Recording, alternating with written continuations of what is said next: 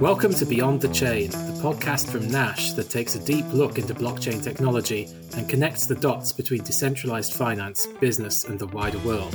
I'm your host, Chris Fenwick, and I work at Nash as a writer.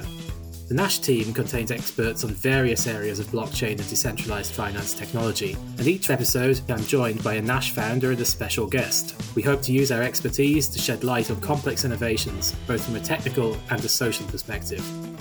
Our first episode will feature the Applied Research team, co founder Ethan Fast. What kind of cryptography is it using to make sure that the, the user is the only one that owns the private key? And Nash cryptographer Robert Anesi. But if the holder of the shares cooperate, then they can generate signatures as if, as if they knew the secret key. Subscribe with your favorite listening stream and you won't miss an episode.